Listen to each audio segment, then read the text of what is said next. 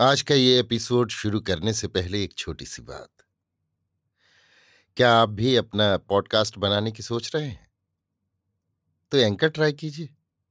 ये पॉडकास्ट बनाने का सबसे आसान तरीका है। नंबर एक, ये फ्री है। नंबर दो, इसमें कई सारे ऐसे टूल्स हैं जो आपको अपने फ़ोन और कंप्यूटर पर रिकॉर्ड और एडिट करने की फैसिलिटी देते हैं। नंबर तीन आप अपने पॉडकास्ट को डिस्ट्रीब्यूट भी कर सकते हैं, जिससे इसे स्पॉटिफाई और दूसरे प्लेटफॉर्म पर सुना जा सके। तो डाउनलोड कीजिए फ्री एंकर ऐप या विज़िट कीजिए एंकर डॉट एफ़ पर अपना पॉडकास्ट स्टार्ट करने के लिए। ये तो थी एक छोटी सी जानकारी, और अब शुरू करते हैं एपिसोड का सिलसिला। तो आज के एपिसोड में लीजिए सुनिए विश्वंभर नाथ शर्मा कौशिक की लिखी कहानी, दशहरे का मेला, मेरी यानी समीर गोस्वामी की आवाज़ में। संतु भाई, कल चलो शहर का मेला देखावे।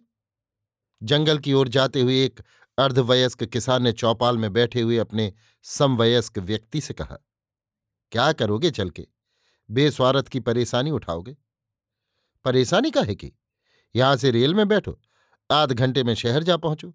वहाँ रात को रामलीला देखो और सवेरे गजरदम की गाड़ी से चल दियो। दस बजे तक घर आ जाओ। संतुबाई कुछ क्षण विचार करके बोले, कल घर में भी तो त्योहार है। अरे, सो बारह बजे तक घर का त्योहार कर लो गाड़ी डेढ़ बजे जाती है। हम ही तुम्हें या कोई और भी चलेगा। पहले हमारी तुम्हारी मिसकॉट हो जाए, फिर जिसे चलना होगा चला चलेगा। अच्छा शाम को जवाब देंगे। जवाब क्या? बस तैयारी कर लो साल भर का मेला है, अगले साल कौन जाने क्या होगा? आजकल दमदम का भरोसा नहीं। लक्ष्मण काका को देख लियो, चार दिन पहले अच्छे भले थे, आज कहीं निशान नहीं है। हाँ विष्णु भैया, लक्ष्मण काका का तो अचंबा ही हो गया। दो दिन में चटपट हो गए, और हट्टे कट्टे थे, कमज़ोर नहीं थे। उम्र तो ज़रूर पचास के पेटे हो गई थी। तो कौन बहुत थे? उनकी अम्मा तो अभी बैठी हैं, न हाथ पैर चले, न सूझ पड़े। पर मरने का नाम नहीं लेती हैं।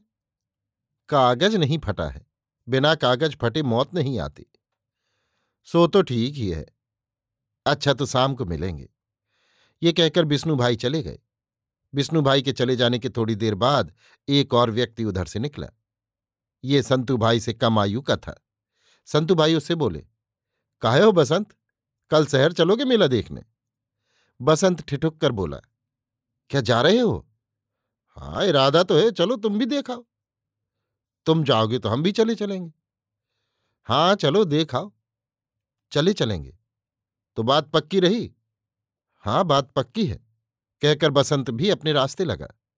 संतु पुकार कर बोला, कल डेढ़ बजे की गाड़ी से चलेंगे? बहुत ठीक, कहता हुआ बसंत आगे बढ़ गया। थोड़ी देर पश्चात एक और आदमी निकला। संतु ने उसे भी मेले का निमंत्रण दिया। वो बोला क्या करेंगे जाकर? मुफ़्त में दो चार रुपए खर्च हो जाएँगे। तो कौन घाटा है? आजकल किसान के पास पैसे की कमी नहीं है। केसर के भाव गेहूँ बिक रहे हैं। वही राम, वही रावण और वही रामलीला। कोई नई चीज़ हो तो देखें। दशहरा त्योहार भी तो पुराना है। फिर काहे मनाते हो? वो बात दूसरी है। और चले भी चलते पर कल हमारे यहाँ पाहुन आने वाले हैं। पाहुन? कौन पाहुन है? घर का त्यौहार छोड़कर तुम्हारे यहाँ आवेंगे? शाम को आएँगे, दोपहर को घर में त्योहार मना लेंगे। ये कहो, तब तो तुम्हारा जाना नहीं हो सकता। हाँ भैया, नहीं तो चले चलते, कोई कसम थोड़े ही खाई है। नहीं, कसम खाने का कौन काम है? इस प्रकार संतु भाई ने दो और व्यक्तियों को तैयार कर लिया। अब कुल चार आदमी हो गए। संध्या समय विष्णु भैया के आने पर संतु भाई ने कहा, सैर चलने का विचार पक्का हो गया। बसंत और मंगल भी चलेंगे। तो चार आदमी हो गए। बड़ी अच्छी बात है, अब मज़ा रहेगा। हाँ इसी के मारे तो हमने उन्हें तैयार किया। दो जनों में मज़ा ना आता। बड़ा अच्छा किया। हमने भी दो तीन आदमियों से कहा, पर वो नट गए। जाने दो, हम चार काफ़ी हैं। ज़्यादा भीड़ भाड़ भी ठीक नहीं। तो कल डेढ़ बजे वाली से क्यों? हाँ वही ठीक रहेगी। घर का त्योहार भी हो जाएगा। दूसरे दिन निश्चित समय पर चारों स्टेशन की ओर चले। विष्णु भाई ने संतु भैया से पूछा तमाकू की थैली ले ली है? हाँ सो तो सबसे पहले रख ली थी। हमारे पास भी तमाकू की थैली है, मंगल ने कहा। अच्छा तो फिर बन जाए। चलते चलते मंगल ने तमाकू बनाई। चारों व्यक्तियों ने थोड़ी थोड़ी खाई। काहे भैया, ठहरे कहाँ का डोल हुई? संतु ने विष्णु से तमाकू भरे हुए मुख से पूछा। ठहरे का डोल बहुत है, धर्मशाला है। तो टॉन दुई चार दिन ठहरे का है। हाँ हो। बारह एक बजे तो रावना जरावा हुई। दुई तीन घंटा का मामला रही जाई। गंगा किनार पढ़ रहेंगे। स्टेशन पहुँचे तो पता लगा कि गाड़ी आने में थोड़ी देर रह गई है। टिकट बट रहा था। बसंत टिकट लेने गया, परंतु लौटकर बोला, पंद्रह आना मांगते हैं। एक टिकट का? विष्णु ने पूछा। हाँ कहते हैं गाड़ी में जगह नहीं है। पंद्रह आना का टिकट लेने से जगह हो जाएगी? सेकेंड क्लास में जगह है। उसी का किराया पंद्रह आना है। तो क्या सलाह है? इसी के मारे हम नहीं आते थे, संतू ने कहा। अरे, अब आ गए हो तो चलो देखा जाएगा। चारों ने एक एक रुपया मिलाकर टिकट लिए। गाड़ी आई। चारों सेकंड क्लास के डिब्बे में घुसने लगे तो ललकारे गए। कहाँ घुसे आते हो? हमारे पास सेकंड का टिकट है। परंतु जब घुसने ना पाए तो फिर भागे। विष्णु एक तीसरे दर्जे में घुसने लगा। भीड़ बहुत थी। भीतर के आदमी विष्णु को बाहर ढकेल रहे थे। विष्णु बोला, अरे जरा तुम बाहर से ज़ोर लगाओ, हम गिरे पड़ते हैं। तीनों ने विष्णु को भीतर ढकेलना आरंभ किया। इस प्रकार बड़ी कठिनता से चारों अंदर पहुँच गए, परंतु बैठने की जगह न थी। बड़ी लूट होने लगी है। रेल में सेकंड का टिकट है, पर खड़े होने की भी जगह नहीं, ये अंधेर तो देखो। ऊपर काहे चढ़ते हो, विष्णु ने एक अन्य व्यक्ति से कहा।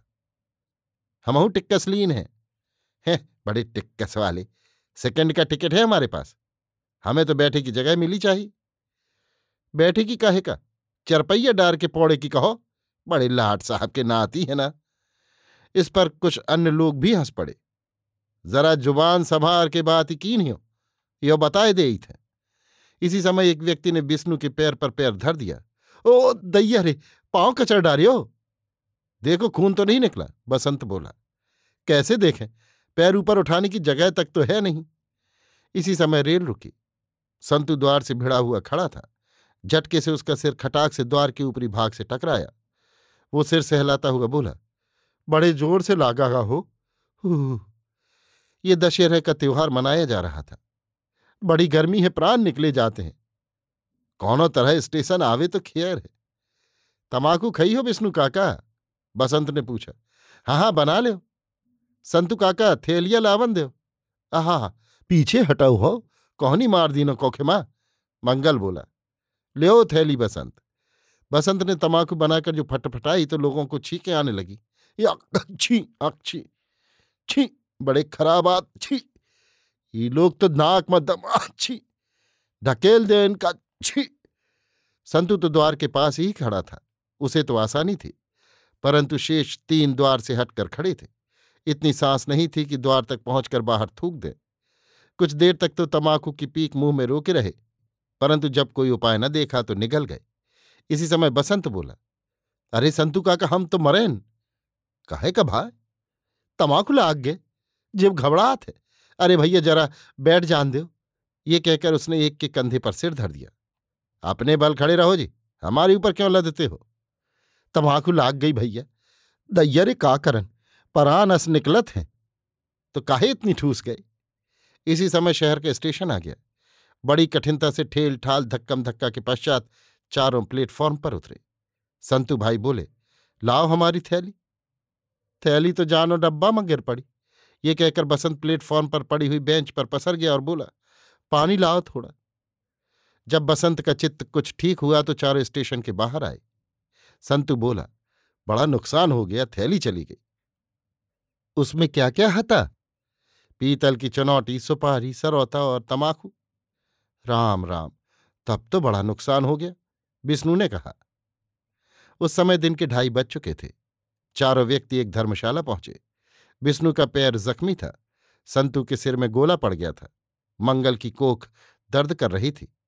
चारों लेट रहे। एक घंटे पश्चात चारों उठे। बसंत दौड़कर दो आने की बर्फ़ी ले आया। उसमें भाँग मिलाकर उसने स्वयं खाई और अपने साथियों को भी खिलाई। उसके पश्चात चारों शौच से निवृत्त हुए। बसंत ने पूछा खाना पीना तो मेले से लौटकर होगा? हाँ मुदाई, पूड़ी कहाँ रखें? चारों अपने अपने घर से पूड़ी बाँध कर लाए थे। जमादार से पूछो। बसंत ने जमादार को बुलाकर उससे पूछा, भैया, हमारे पास पूड़ी बंधी है, घर से लाए हैं। अब मेला देखने जा रहे हैं तो ये पूड़ी कहाँ रखें? हम क्या बतावें? साथ क्यों नहीं रखते? गंगा जी तो जाओगे, वहीं बैठकर खा लेना। जमादार की ये राय चारों को पसंद आई। अतः चारों अपनी पूरी बगल में दावी मेला देखने चले। विष्णु कुछ लंगड़ा कर चल रहा था। मेले में पहुँचे तो बड़ी भीड़ थी। कुछ देर इधर उधर घूमकर आपस में सलाह की। चलो गंगा जी हो आवे। वहाँ पूड़ी खा पी कर लौटेंगे। रावना तो नौ दस बजे चलेगा। ये सलाह करके चारों गंगा जी पहुँचे। वहाँ चारों ने भोजन किया। इसके बाद चले। नशा बड़े ज़ोर है काका, बसंत ने कहा। हाँ बहुत नशा है। डगर नहीं सूझ परत है। आओ पान तो खा ले आओ। एक तंबोली की दुकान पर पान खाए और पुनः आगे बढ़े। थोड़ी दूर आगे बढ़कर संतु बोला, जरा हम लघु शंका कर लें। खाए के बाद लघु शंका करा चाहिए हाँ हो, हमरी हु आदत है। अतः एक लंबी दीवार के पास चारों बैठ गए। उधर से कुछ सिविक गार्ड जा रहे थे। जैसे ही ये लोग उठे, उन्होंने चारों को थाम लिया। तुमने यहाँ पेशाब क्यों किया? चलो कोतवाली। भैया बड़े ज़ोर लाग रहे, माफ़ करो। यहाँ कुछ नहीं, कोतवाली चलो। कुछ पान खाने को ले लो चीप साहब। अच्छा दो दो रुपया निकालो। ऐसा ना करो आठ आठ आना ले ले। आठ आठ आना, हम कुछ ना लेंगे, कोतवाली चलो तुम लोग। अंत में चारों ने मिसकॉट करके एक एक रुपया दिया, तब छूटे। संतू भाई बोले अच्छा मेला देखा, ना कुछ खा पाए, ना ले पाए, ना मेला देखा, और दो तीन रुपए खर्च हो गए, और हाँ थैली गई घाते में। तीन रुपए की मालियत वो भी थी। मेले पहुँचे। जैसे ही ये लोग पहुँचे, रावण को आग लगा दी गई और लोग भड़बड़ाकर चले।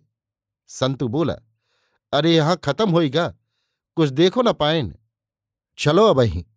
सेवाला में न जरा हुई। वहाँ देर में मजारत है। विष्णु बोला, हमार पाँव तो सूजी आवा भैया। नस पर पैर पड़ा।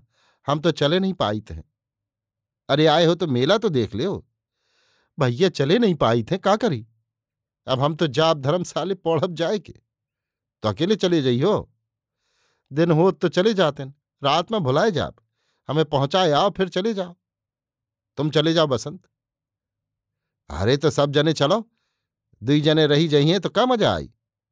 सिवाला न चली हो? अरे हो ही गया मेला। थकी गए हन। नसों बड़ी ज़ोर चढ़ा है। चलो पौड़न चल के। ये राय सबको पसंद आई और चारों धर्मशाला चले आए। दूसरे दिन सवेरे की गाड़ी से चारों गाँव पहुँचे। संतु विष्णु से बोला, अब जो कहूँ तुम हमसे मेला देखन का कहियो तो फौजदारी हो ही जाई, यो जाने रहियो अभी आप सुन रहे थे विश्वंभर नाथ शर्मा कौशिक की लिखी कहानी, दशहरे का मेला, मेरी यानी समीर गोस्वामी की आवाज़ में।